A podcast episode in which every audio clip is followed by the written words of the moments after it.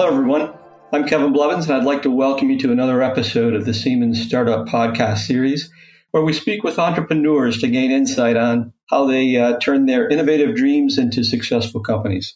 Today, I'm speaking with uh, Willis, the CEO of Vaya Space, and Jack Blood, the Chief Revenue Officer of Vaya Space. Vaya is a US based venture capital backed startup company from Cocoa Beach, Florida, close to the heart of the space travel uh, launches, right? Cape Canaveral. I'm excited to be speaking with you today so our listeners can learn more about Vaya and the folks at Vaya and what uh, Vaya Space is doing. I've been following the, the rocket industry for a while, more as an enthusiast than anything else. But one of the things that intrigued me about Vaya Space is the statement I came across. Vaya Space is a leader in sustainable space access the company uses the equivalent to 2 million recycled plastic bottles per launch. We'll talk more about the, the company, the products in a couple of minutes. Uh, let's start by learning more about our guest. So, from an introduction perspective, hello, gentlemen, and wonderful to speak with you. And very much appreciate you joining us to, to speak and talk about Vaya today.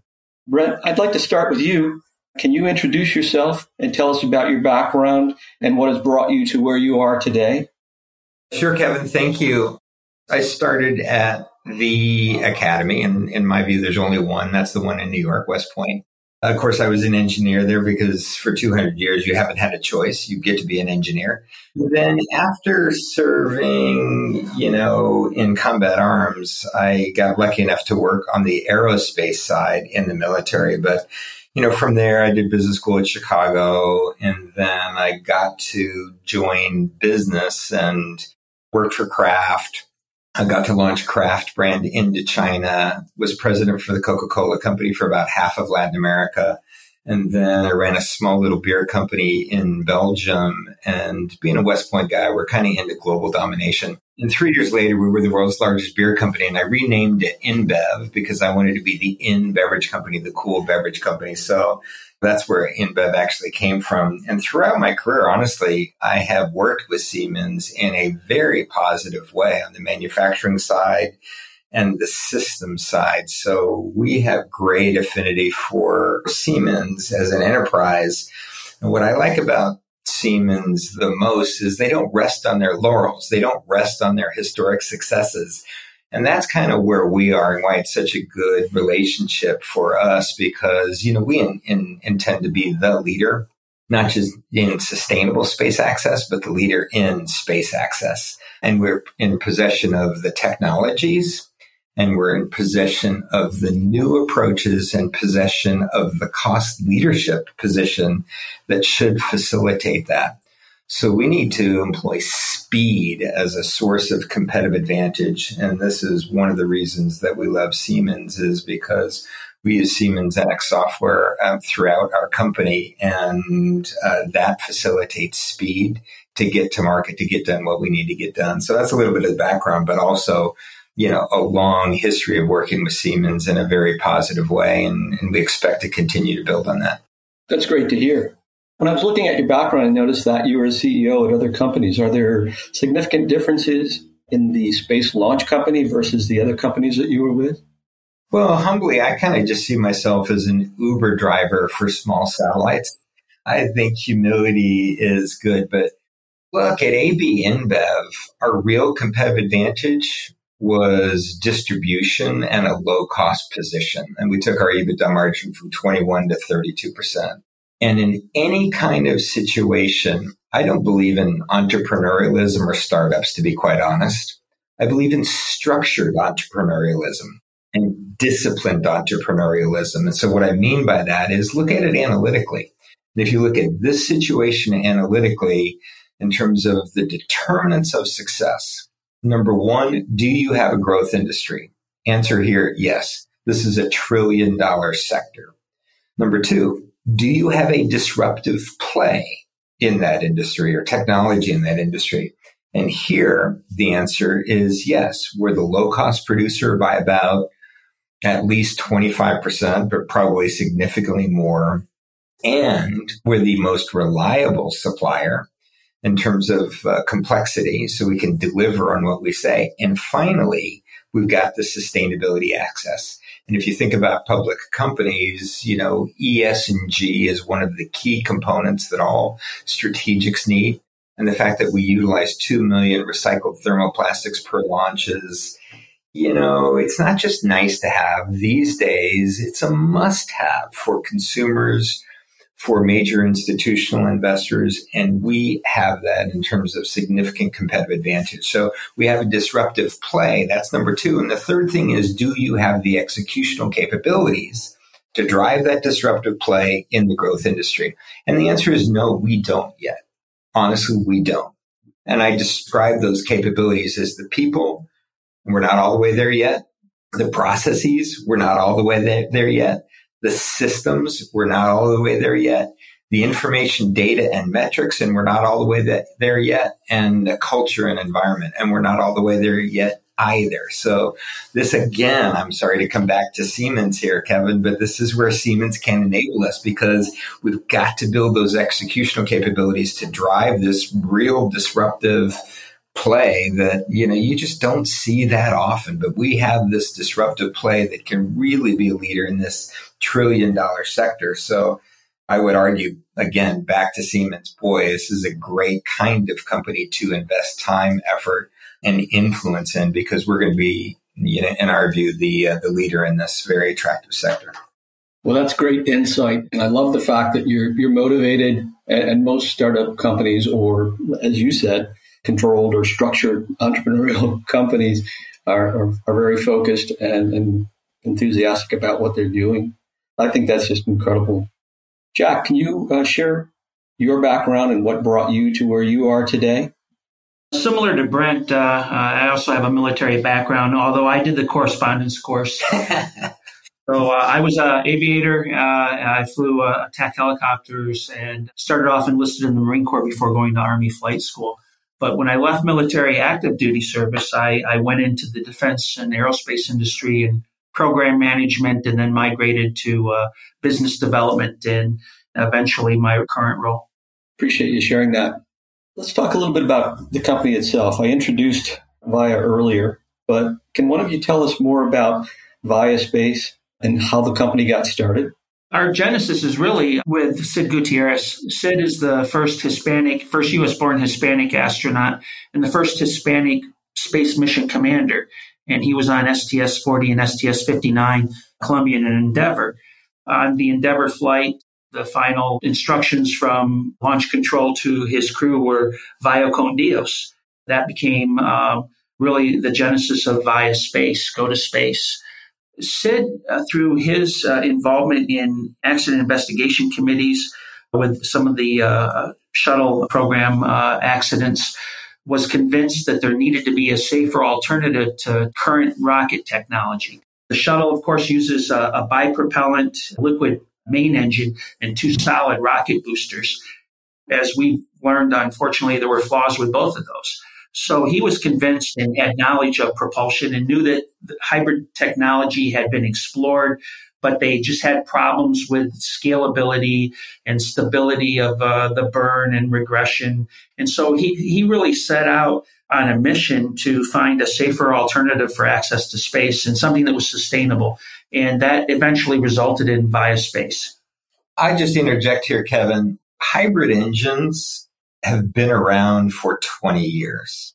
They just haven't been figured out and they haven't been solved to really be a viable technology. So what we have is a vortex hybrid engine that is frankly a game changer and solves all of the historic complexities with hybrid engines where basically they didn't work from a performance standpoint or stability or turbulence standpoint and it overcomes the issues associated with liquid bipropellants from a safety standpoint because our engines are non combustible.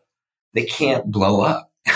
So um, you have such lower supply chain costs and logistics costs, uh, storage costs, because you're not st- storing all these combustible kinds of materials. So the applications of what we can do for insensitive munitions, rocket engines, you name it, from a safety standpoint and cost standpoint and insurance standpoint are just huge. And so this, you have to give all credit, I think, to Commander Sid Gutierrez because he had the passion of safety and just didn't like sitting on top of a bomb every time he went up into space. And he was the genesis and the impetus for what this company is today.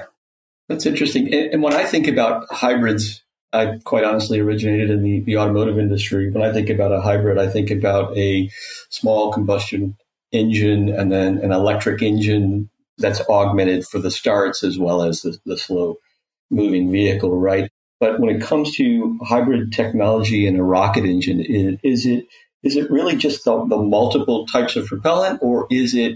And, and, maybe that's what you were not saying, but or can you tell us what that really means? It's really just recycled thermoplastics, and so we could use medical waste, we could use PET bottles or their caps, and so the cost of our fuel if you think about it, it's just the caps from bottles or PET bottles. That's a lower, low cost fuel. I used to make this product called Vegemite uh, with Kraft, uh, which was made from the dregs of the beer barrels in the very bottom. So my raw material cost for Vegemite was essentially nothing. It's the same here. The raw material costs are essentially nothing given its recycled thermoplastics. And what drives through those recycled thermoplastic in, in this basically big is liquid oxygen. And, and through our laser ignition system, another patent for our company, we drive that liquid oxygen in a vortex or kind of a, uh, it's almost like a hurricane that goes through there. And as a result, you get this even burn. You get all the reduced turbulence, all the reduced instability and this even burn that flows through there. And the only emission really is some carbon dioxide, but mostly water vapor. So we're really making a difference for the planet, not just by using recycled thermoplastics as our fuel, making a difference there, but by taking them off the planet with mostly water vapor as emission. And Kevin, those greenhouse gases in their volume are significantly less than what's being currently used uh, with traditional rocket engines like liquid bipropellants, RP1, or whatever the fuel is. They put off all sorts of metric tons of soot. Yeah, we have soot. zero black carbon soot emissions and no other contaminants. Yes, there's a, a little bit of uh, carbon dioxide. Yes, there's a little bit of water vapor. Those are carbon, those are greenhouse gases, but significantly less than anything that's being used now for rocket engines. Uh, so it's definitely a step in the right direction, definitely a greener alternative. And, and the fact that uh, I think we generate on, on rough order magnitudes almost 400 million metric tons of plastics annually. Something like 11 million metric tons enter our oceans every year. Almost half of all these plastics are single use plastics. So the fact that we have a way to convert these into rocket fuel, and again, at ambient temperatures and pressures, it's non explosive. It has zero TNT equivalency. It only acts like a high energy rocket fuel when uh, under controlled conditions, when it's pressurized and we have the atomized liquid oxygen that's uh, the liquid oxidizer that's ignited.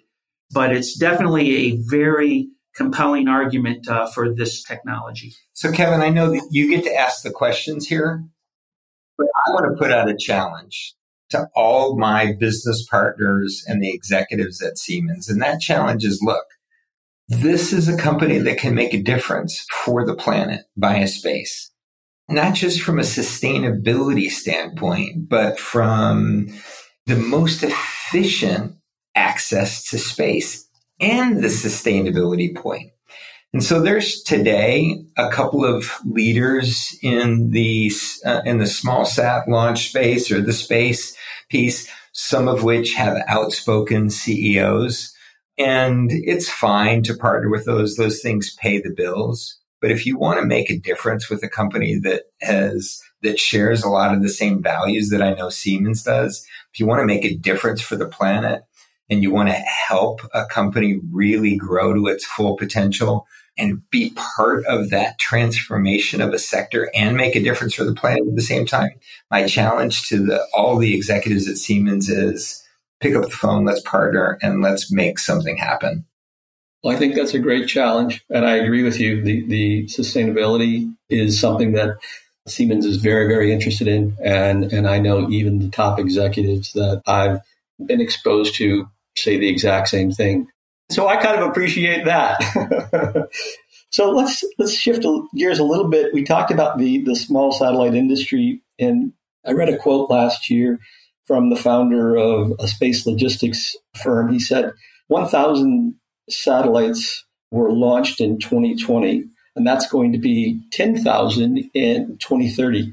Do you think that we will see that happen in the 2030 timeframe?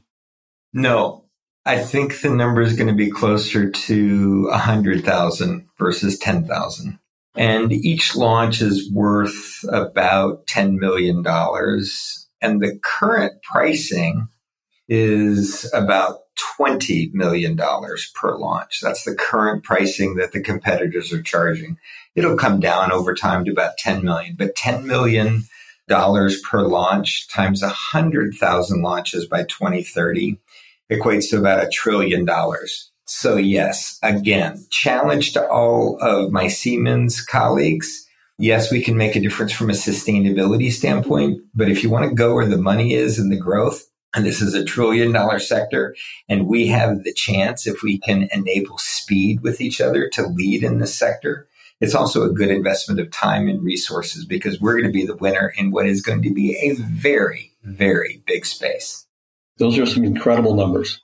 Kevin, the, the growth in the industry, even the market analysts are having difficulty tracking the dynamics of this. If you just look at the regulatory agencies that approve these satellites, whether it's uh, FCC licenses, and you only look at the mega constellations planned, Starlinks, OneWebs, Huawei Internet, um, and others, those alone total over 107,000 satellites for approved licenses now there's definitely going to be explosive growth in Leo and in benefits, uh, quite frankly, for all of mankind with those with what those satellites bring in Earth observation, weather forecasting, forestry, fisheries, wildlife management, all of satellites. We, know. we know. Those don't exist, do they? Really? No, not at all. You talked about the challenge to the Siemens executives, uh, and so I guess I'll, I'll pose a quick question for you to add a little bit to that.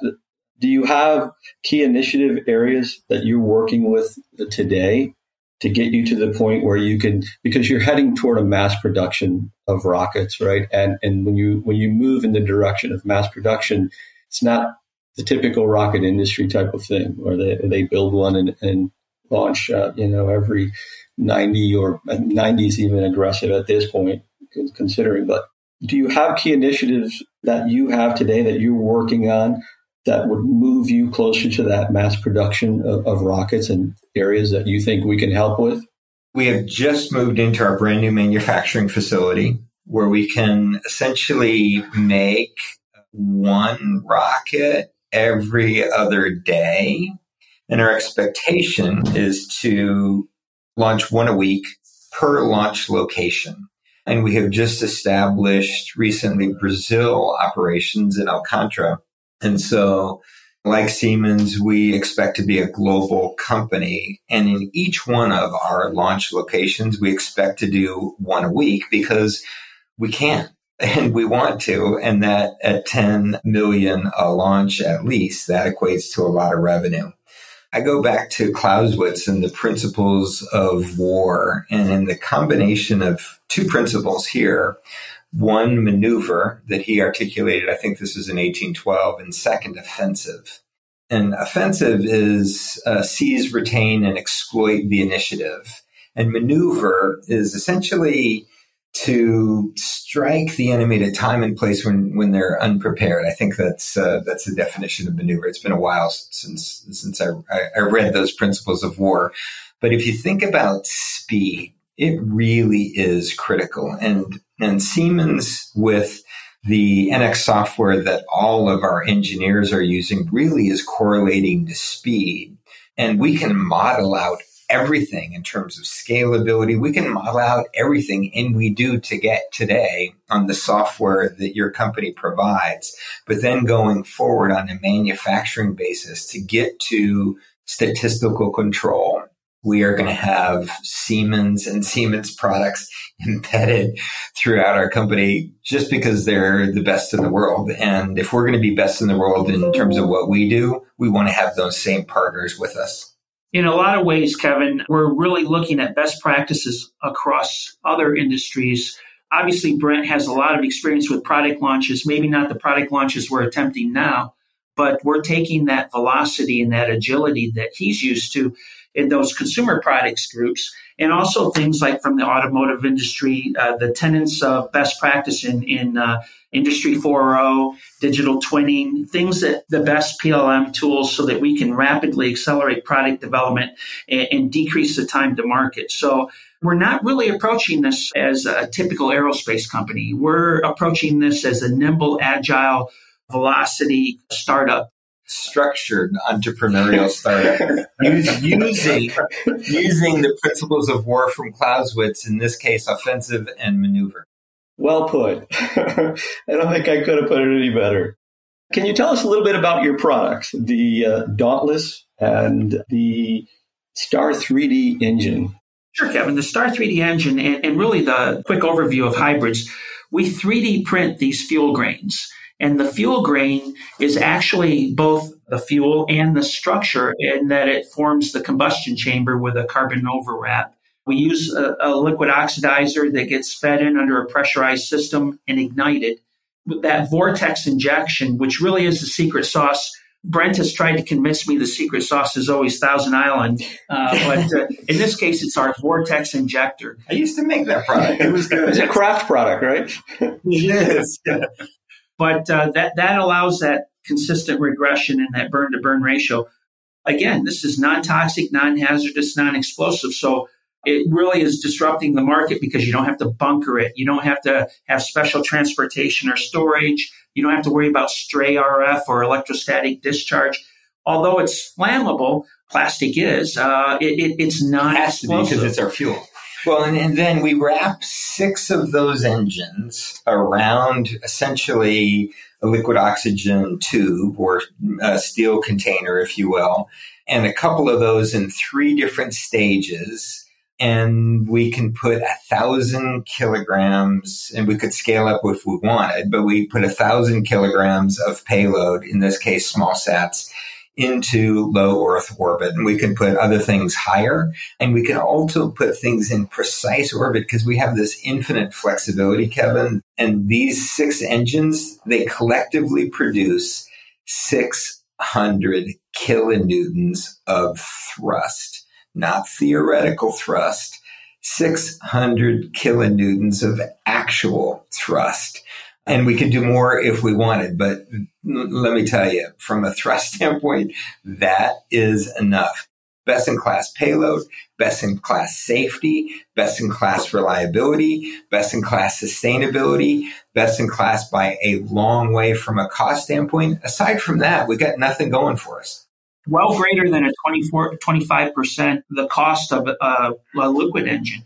When you look at the complexity of a liquid engine, we have a third the plumbing, a third the wiring, significantly less engine sensors. So the cost to produce these engines is hundreds of thousands of dollars or on a recurring cost even less versus millions depending on the size of the liquid uh, liquid engine. So again, the best of both worlds, the, the best performance and dependability and simplicity of a solid that we can throttle. We can start, restart, accelerate, slow down uh, propulsion by control, controlling the flow of the liquid oxidizer into the combustion chamber. We've got this throttability aspect that allows us to get to precise locations in a way that uh, nobody else can. So this is the next question for us, right? Because my belief is companies that fail or individuals that fail to focus, they fail, Kevin.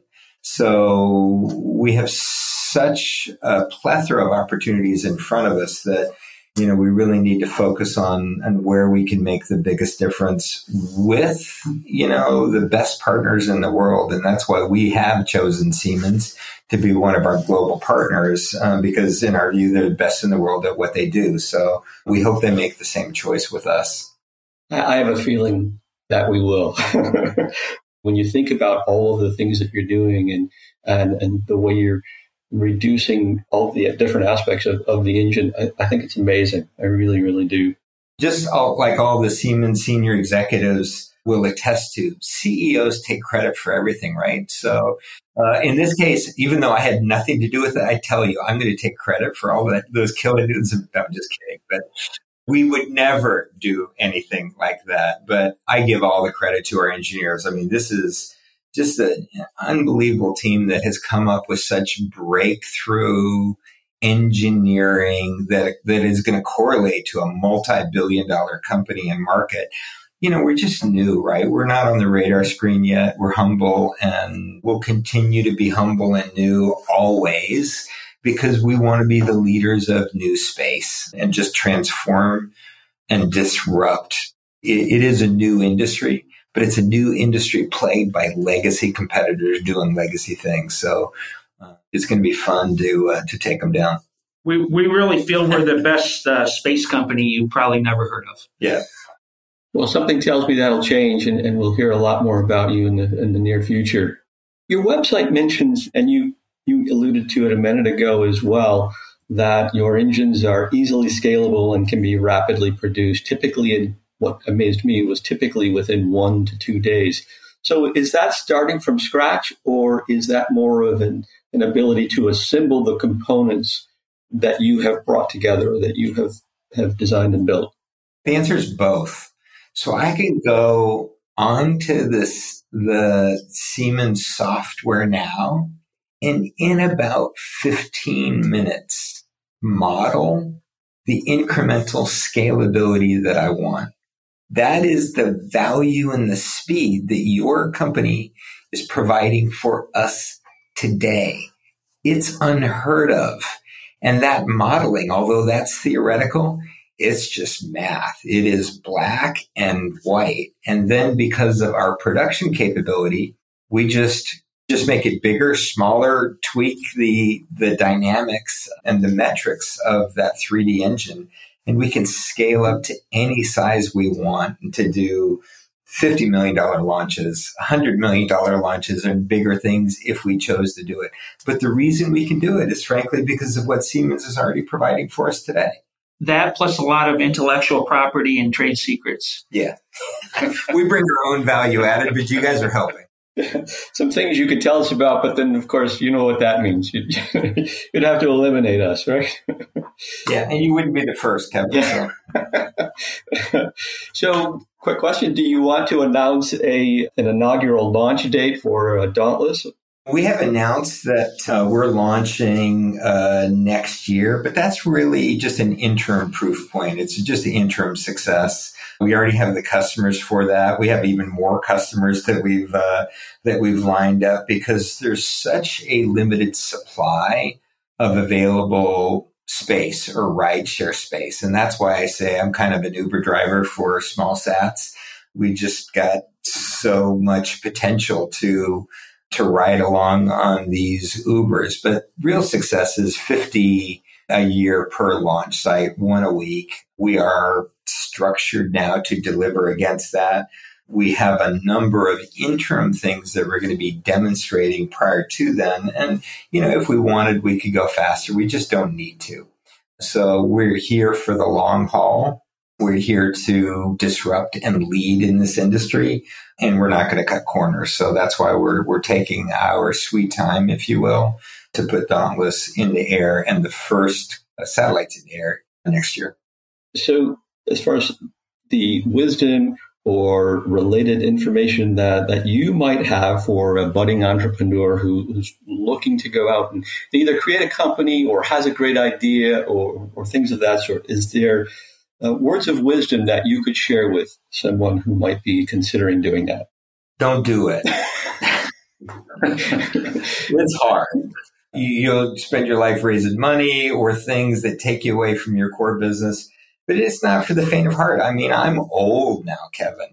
I work a hundred hours a week. When I was at AB InBev, I had 50 MBAs to delegate stuff to. You're like a strategic allied commander moving stuff around on a big global war table. It was sort of pretty okay, right? This is 100 hours a week. That translates to 14 hours a day, seven days a week. This is dysfunctional. So I would say, honestly, don't do it. But if you are sadomasochistic and you actually do want to do it, number one, find a growth industry. Number two, find a disruptive play in that industry. And then number three, methodically build your organizational capabilities to drive that disruptive play. Be a structured entrepreneur. Don't be an entrepreneur. Great, great advice. It's interesting because there are so many startup companies out there, right? And I, guess they all have something in common. That's really the, the list of my questions before today. I guess the, the last thing I would say is there is there anything I didn't ask that you would like to, to mention about Vaya Space or your products? I would just leave with my phone number is 303 817 3443. We're open for business genuinely we need Siemens help because it's such a world class company. We're new. We are a startup in that respect. And I do believe it would be good return on investment, both in terms of difference for the planet and financially as an enterprise. And we're here. And frankly, we need the help of Siemens and, and we will return, will return the favor. And along those lines, Kevin, uh, uh, I know Brent uh, has an open invitation to uh, any Siemens executives that are on the Space Coast or visiting to uh, drop in and pay us a visit. We'd be glad to host that and uh, give you the nickel tour. And we'd love to do that. I myself would like to come, but I'm, I'm sure that there's executives who would like to come as well. Well, gentlemen, it's been a pleasure talking with you today. I'm excited about what you're doing to bring sustainability to the rocket industry reducing emissions. I've not seen much of it in the launch industry other than perhaps reusable rockets, right? Which in itself is significant. But to think about 2 million plastic bottles in one launch, putting all of that in, all of that into space as opposed to having it on the planet, I think that is significant. I truly do. We wish you and Vaya Space all the luck in the world. Siemens is going to be working with you as we move forward. So, uh, once again, thank you for being here today. Thank you for having us, Kevin. For our listeners, if you want to know more about VayaSpace, and by the way, it's the first time I've ever heard anyone give out their phone number, which is incredible. But if you want to learn more about VayaSpace and their products, Star 3D, which is the hybrid rocket engine, or Dauntless, which is their, their rocket in general, or you just want to talk with with either of the gentlemen, feel free to call them. But you can also look them up on, on the internet under Vaya Space, and that is V A Y A space.com. I'd also like to thank everyone for listening today's po- to today's podcast. It's been an absolute pleasure speaking with another amazing company, not only a startup company, but a structured entrepreneurial company. As a reminder, Siemens does offer special packaging and pricing for small and medium sized uh, and startup companies on nearly all the areas of our portfolio. If you would like to know more about this, please visit the Siemens website at www.siemens.com slash software for startups, or feel free to uh, jump on any of the, the, the Siemens sites and, and there's information there. So thank you for listening to our Siemens Startup Podcast. Please feel free to provide comments uh, on this episode by leaving a review on your favorite pod podcast site, or feel free to email me at kevin.blevins at siemens.com. This is your host, Kevin Blevins. Remember, innovation has no boundaries.